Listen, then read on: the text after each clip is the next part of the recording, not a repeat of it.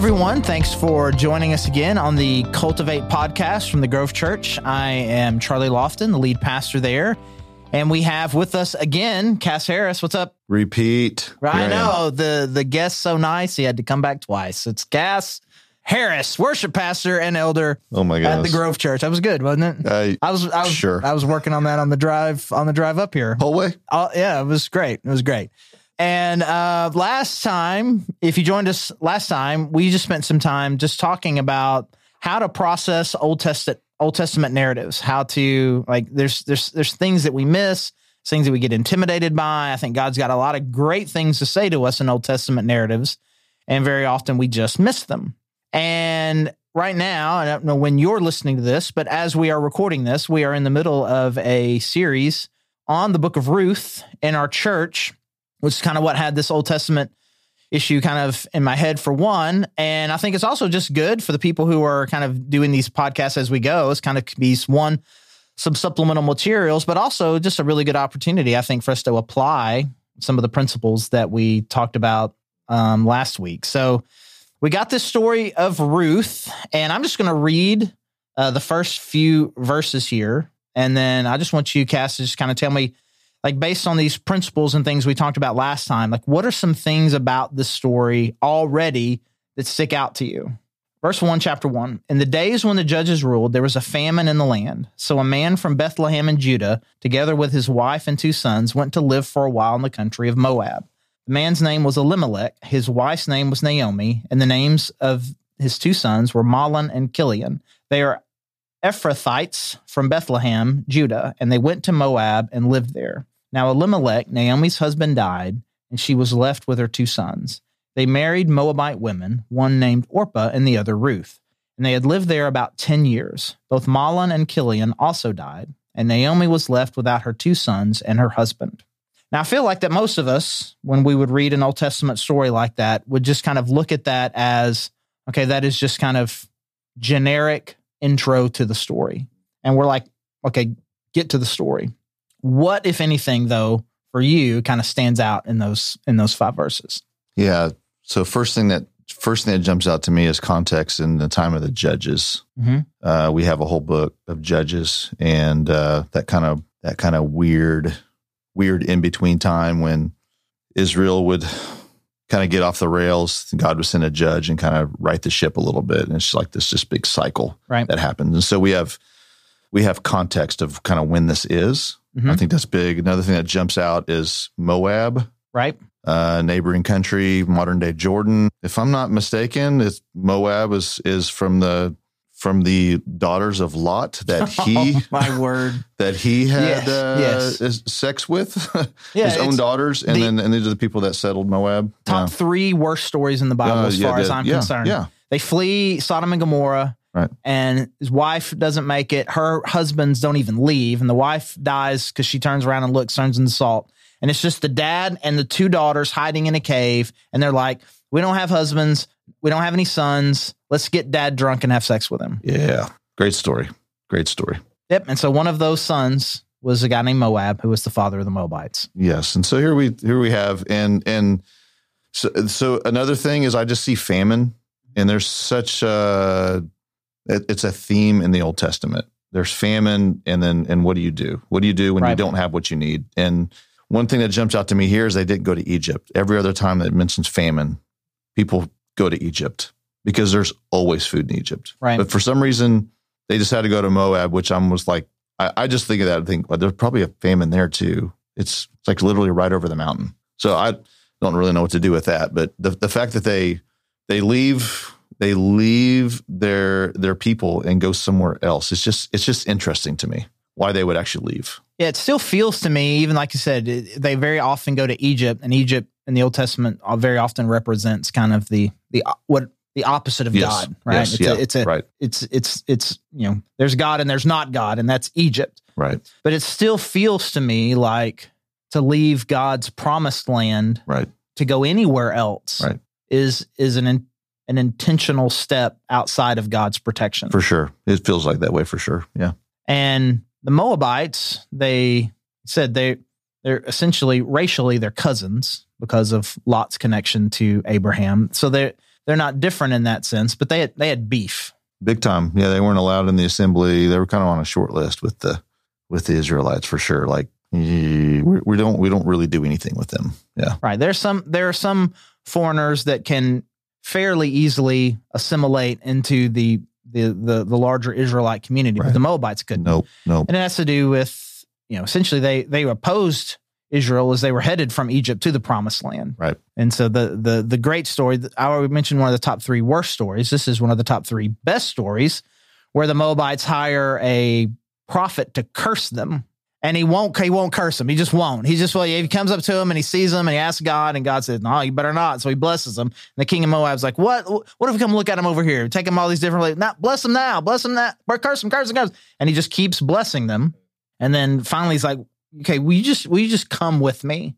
And God says, God says to this guy, he's like, this guy named Balaam, he's like, sure, you can go with them. So God theoretically gives permission for him to go. But on the road, it says God is angry that he's going and opposes him. And a giant angel with a sword is in the road. And the donkey sees it. And start talking. And and it's like, and, and then finally he just starts beating his donkey. He's like, why do you keep leaving off the road? And and you know, donkey's like, you not see that big dude with the sword?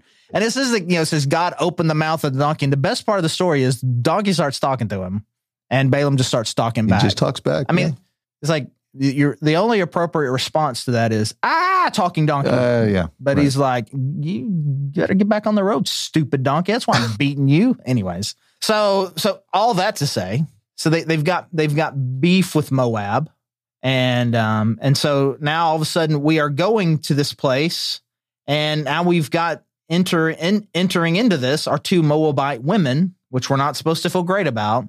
One of them is Ruth, and that's the person who the book is named after. So at this point, I've kind of got some we got we've got some questions. How can the Mo, how can a Moabite get her own book? right. Right. So what what do you think? So like in the process of this, we got we've got them g- leaving God's protection, going to Moab, which they shouldn't, and it seems that the result is all the men in the family die. Right. Are we are we supposed to are we supposed to take something from that? I mean, I don't know how you. I don't know how you don't. I mean, you you flee God's protection. You go outside of what He has kind of said. This is. I mean, He said. I mean, I'm I'm gonna. I'm giving you this land. I'm going to take care of you. And at first sign of conflict, or or you you you, you bolt.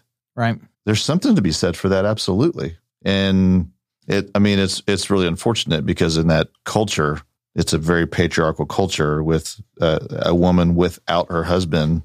It it has nothing, has Right. no power, and just leaves, just completely abandons.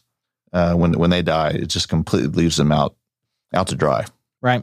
You know, it doesn't explicitly say that they died because they were under some curse of God. It doesn't say that God did anything. God is God as a character in this story has not shown up yet. But it feels pretty safe to say that a, an original reader of this would have would have felt that. Yeah, even I mean, even Naomi is recognizing it. I mean, she her her words are, "God has abandoned me; He's cursed me," and changes her name. You know, I mean, so so yeah, I think the fact that Naomi says that yeah, as a reader, you're going to be like, "Oh man, they should not have gone over there." You know, the Right. v- very first thing they go to Moab, a reader's going to be like, "Oh, I don't know, I don't know, I don't know if I like this story." Yeah, And so and and and what happens at least until this point is exactly what you think would happen. You go there, you go to a place you shouldn't, you're outside of God's protection, you marry Moabite women. yep, everything's going wrong. Yep. and then everything goes wrong, that that makes sense. And then you have this next verse, which I think again is just kind of a little, I don't know if dig is the right word, but it's like when Naomi heard in Moab that the Lord had come to the aid of his people by providing food for them. hmm And like, ouch. I mean, like you sh- you should have you should have stayed. Yeah, yeah. You should have stayed. Absolutely. And so now she's got her two daughters-in-law. Um, I have to work really hard at that. It's it's daughters-in-law. It's not daughter-in-laws.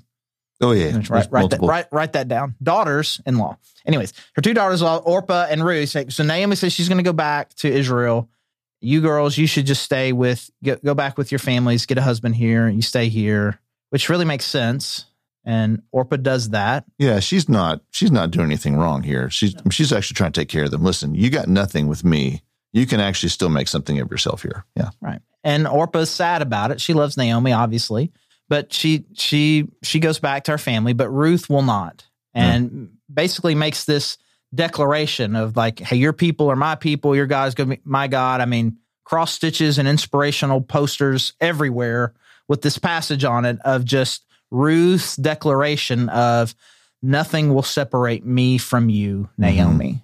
Why? Why? I mean, we're now we're, we're speculating here, but I think based on our, what we talked about last week, I think this is what we're supposed to do. We're supposed to stop because that's a shocking thing. Yeah. That the Moabite would demonstrate would would do that. A, Mo- a Moabite, hmm but why? Why? Why do you think Ruth?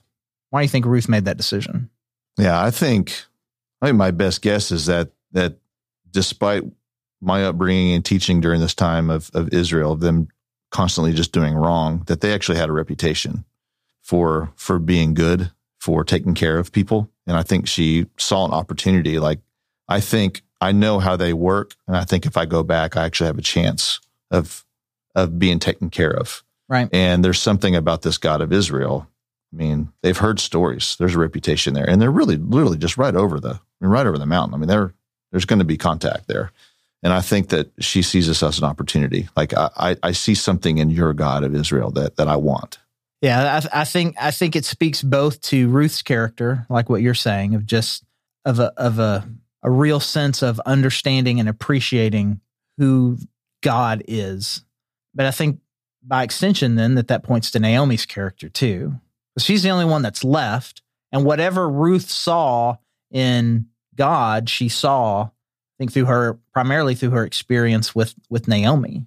And so whatever it was that Naomi did, like even even Orpah, it was a difficult decision for her to leave her.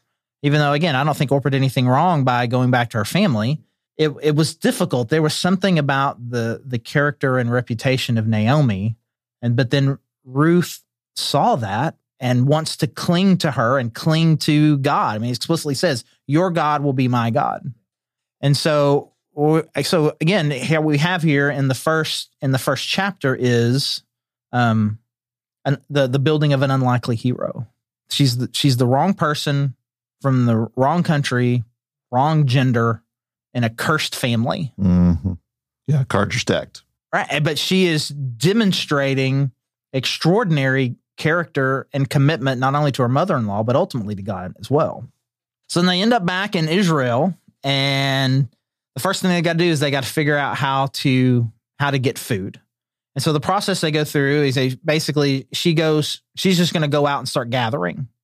So this would have been very normal to them. Maybe you can explain kind of what what what why why why was this what they had to do to get food? Yeah, and this is this is again understanding that God's kind of command to Israel of always leaving extra for the alien, the orphan, and the widow. So when it was time to harvest, you you didn't cut the corners of your field. You know, you're talking a pretty small field. I think it was barley harvest. I think is what it says. So they're they're harvesting barley, and so when they went around to, to harvest it, they would just kind of circle on those corners and leave some for people that didn't have anything. They could come out and pick their own food. And I, I think even in, I think it's in, in in Leviticus, even if a if a if a uh, like a strand is dropped, like a whole stalk, that you're not supposed to pick it up. You leave it for someone because that's there's already a lot of work that's been done there, and even supposed to leave that. And so we see that happening as well. So I, I, love it that we see, and I, I think this kind of goes to the reputation that maybe Ruth knew of that Mhm. that here is a group of people in Israel that's actually doing what God asked them to do. They're they're actually walking it out. They're they're saying, I'm not going to take everything in this field. I'm going to leave some for the people that don't have anything, which is what God was all about from the very beginning. I I, I love that part of the story. Mm. So Ruth's faithfulness and trust and belief in God that she saw through Naomi, she's now experiencing it through the people at large by them having an attitude that says, Right. we want to make sure that widows are taken care of. And so she ends up in the field of a guy named Boaz, who turns out to be a relative of Elimelech, her dead father in law. Right. And Naomi's re- response was, I mean, she she's thrilled Yeah. because it wasn't. She didn't go there on purpose. Right. She didn't know. Ruth, Ruth didn't know. She just, you know, coincidentally, wink, wink, um, ends up in in a, in a cousin. And Naomi describes it this way: "The Lord bless him." Naomi said to Zara, "He has not stopped showing kindness to the living and the dead." And she added, "That man is our close relative. He is one of our guardian redeemers." So she ends up in this place where it's a cousin, and this cousin is very kind to her and to just make sure that she has extra food that she can gather is very kind. And Naomi's excited. Hey, not only is this guy the cousin, he's not only is he a really nice guy, but he's one of our guardian redeemers. And so I'm guessing that there are people who would read that and be like, oh, yeah, okay, guardian redeemer, and would keep going, like original readers. Just seems like two really weird Bible words put together to me to make one mega Bible word. Right. What is a guardian redeemer? You got anything? You got anything for me? What is a guardian redeemer?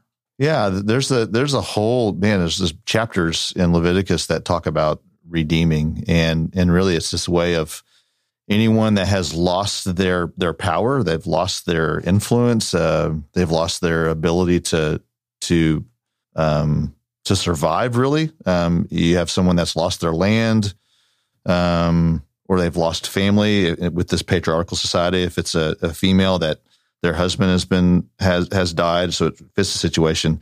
There's a chance for them to get back in to the Mhm. family. Um, they they had they had nothing, and and they're saying this is a chance that that Boaz can actually redeem Ruth and and Naomi and give them what they need again. Um, without that, they would just be hopefully finding a field with nice people Right. for the rest of their lives. They stumbled on this one. Not all the fields w- were necessarily going to be that way. They stumbled on a nice one, but without uh, actual redeeming. And so a lot goes into that. I mean, we're going to see that here later in the story. There's the um, purchasing of the land that was in that family. There's also, uh, you know, continuing the line of Elimelech, which actually is, is pretty significant as well. That Boaz would do whenever he makes this makes this decision. Um, so a lot's happening there but but but the but the fact that we're seeing not just I'm going to take care of you today, but this is I'm going to take care of you always right. is is the big part of that. It's a, it's a whole system in the Levitical code. Right. And and and to me that system, the way that you've described it, I mean, we're supposed to catch glimpses, I think, of Jesus Absolutely, in that. absolutely, Of you you find yourself completely isolated, you find yourself completely hopeless, and someone purchases for you through through personal sacrifice, purchases the right for you to be grafted back into God's family. right. And so we are we are, you know, hundreds, thousands of years away from hmm from the time of Jesus, but we just Leviticus and then several hundred years later we find ourselves here. We just see this kind of of God setting the stage for us. Because Boaz, he's a real person and we should admire his real character, but kind of the way he seems to be functioning in the story really is he's God's representative. He's he's he's the God Jesus figure in the story. And at sacrifice to himself, I'm going to take what I have and I'm going to sacrifice some of what I have for, for you. And she's going to, and we'll f- find this in Ruth chapter three. And I don't want to skip over their courtship because their courtship is great. And I have some very specific questions I want to ask you about their courtship. Um, but you know, she's going to ultimately become his wife. But like you said, the son, though physically his, wouldn't wouldn't be his. No, no, it's actually. I mean, he he actually is losing. He actually, in doing this, loses his own line, which Right. is just. We we don't really have anything to compare that to with with with our culture. Really, I, Right. I, I try to think think of something that's. It, yeah, he it actually is. You think it's a you think he's gaining. He gets he gets some land. He get he Mhm. gets some people, but like he's basically losing himself in that in that process. He now that that line that his heir his that line is actually his brother's and not and not his. Yeah. But, yeah. So he's buying land, but it's not he's not going to be able to keep it. It's going to go to his son, Yeah. who's technically, legally in this system, not even his son. Right. Even though he physically produced the son, Right. physically took care of the son, raised the son, provided for the son, bought the land. Ultimately, it it it diverges from his specific family. So it is a complete sacrifice that he makes and ultimately for the benefit of other people, not him. Right. I mean, they, they have last names in the way that we think of it, but like the son wouldn't have his last name in the way that we in the way that we think of he wouldn't have his I would would have a different last name, Right. And wouldn't be a part of his his family technically. But he's willing to do that, which kind of gets to the point where it's like um it, it becomes a battle between Boaz and this other guy who's actually a little bit of a closer relative. And Boaz comes to him and says, Hey, you know, you're the, I've been asked to kind of redeem this land, but you're closer. Do you want it? And this dude's thinking, Yeah, I'll, I'll buy some land. Oh yeah, I'll take land. Yeah, absolutely. It's, oh, but it's also got, it's got a woman attached to it. And what's that dude's response? Do you, Um, I don't think I'm going to be able to do that. I mean, it, it, he basically he talks about a risk, Yeah. and, it, it, again, it's something we read over. Like you read that and you go, "Oh, well, I just don't want what some old woman living living on my land." It isn't that at all. He completely understands my estate, my everything that I've worked for, it would not be there anymore. I, I would be sacrificing all that, and that, that guy just wasn't willing to do it. I cannot redeem it because I might endanger my own estate. Uh, yeah, which from what we've been saying, it, I think it clears up that a little bit more of what that what that endangering means. It isn't that oh, there's going to be more people here, and I'm not going to be able to feed everybody. That's kind of how I would read it in my through my natural lens. Oh, okay, I, he just it's just going to be a little bit iffy. It's going to be a little bit uncomfortable. Right. There's a, there's a Moabite. Is that going to you know, I don't know if there's some, a foreigner. I don't know, but it really had, a lot more had to do with that whole line and heir and what all of his stuff where it goes. Right. Yeah. All right, so it's that that's really cool. But in order to get there, we have a bit of Eh, I don't know if romance is the right word or not, but so in the the love story aspect of this, we have Boaz coming to check on his fields, and the manager's there overseeing it, and he sees Ruth, Yeah. and his first line is, "Who's Ooh. who? Who's, Who's that? that? Who's that young woman?" Yeah. I don't know. I mean, sometimes maybe I'm reading into it, but it's just not like, "Hey, who's that in my field?" Doesn't who, who- Yeah. Who's that? Yeah. There's interest for sure. Yeah, and then he finds out and is really is really excited actually that it's her because not only has she caught his eye apparently, but he knows the story of the Mhm. loyalty and love that. Right. So I want to be extra nice to you, not just simply because you caught my eye, but because Yeah. you are you are you are beautiful on the inside Yeah. from what you've done. And then we've got this line here. He and and they're, and they're and they're at meal. T- it says at mealtime, so that's dinner they're eating. At mealtime, Boaz said to her, "Come over here, have some bread, and dip it in the wine vinegar." Now that just feels like I mean on on the surface that just is like, hey, you know, have have some food. And if I see more than that than there, I mean, am I am I reading into that? What do you think? Just your your opinion. I mean, it's like, is it? I mean, hey, have a little. What do you think? Yeah. I mean, it seems he definitely doesn't have to do that. I mean, he's, he's, he's already being generous. And the fact that he's going to come over and kind of, kind of sit with us. Um, th- there's, there's, there's something going on there. I mean, it isn't explicit, but man, it, it's so hard to not read between those lines and go, there's, he's, there's some kind of attraction. There's some sort of draw to this woman that, that Boaz has. And I think he's just taking opportunities to be like, come over here. Yeah. Over here. We Let's could have just here here take some of this bread. he could have sent, or he could have even given it to somebody and said, "Go take it to her over there." I mean, yeah, yeah. But the fact that he calls her over, yeah, there's something there. Sh- I think let's, let's let's share bread together. Yeah. Let's share our bowl of wine vinegar together. And, It's it's beyond just being kind. Yeah, there's something more. yeah, and so and and I think you know maybe Ruth would maybe wouldn't catch it, but Naomi clearly did. Oh yeah, And in ch- chapter three, she's like, "Okay, I've got I've got to find a home for you." And it seems like Boaz, he seems like he's not only does he have provision, but he seems to have some interest in you. hmm And so this is the plan that Naomi comes with. Tonight, he will be winnowing barley on the threshing floor. Wash, put on perfume, and get dressed in your best clothes. Then go down to the threshing floor, but don't let him know you are there until he has finished eating and drinking. When he lies down, note the place where he is lying, then go and uncover his feet and lie down. He will tell you what to do. And so she said, Hey, I'll, I'll do exactly what you said. And so, verse seven when Boaz had finished eating and drinking and was in quote, Good spirit. good spirits. he went over to lie down at the far end of the grain pile. Didn't quite make it to the didn't quite make it to the bed. Just lying down in a big old pile of grain. Here we are. Ruth approached quietly, uncovered his feet, and lay down. In the middle of the night, something startled the man. he turned, and there was a woman lying at his feet. So I'm just going to ask you a very straightforward question here, Cass. Is there more to that than what meets the eye, or is that just what I read? And is just all very straightforward and normal? Right. I think like there's part of me that just that wants to see that wants to see more there. I like it it it there's some phrases in there that it the fact the way that they kind of lay this story out and and some of these details is this is just the thing with with Eastern literature is that there isn't just stuff thrown in.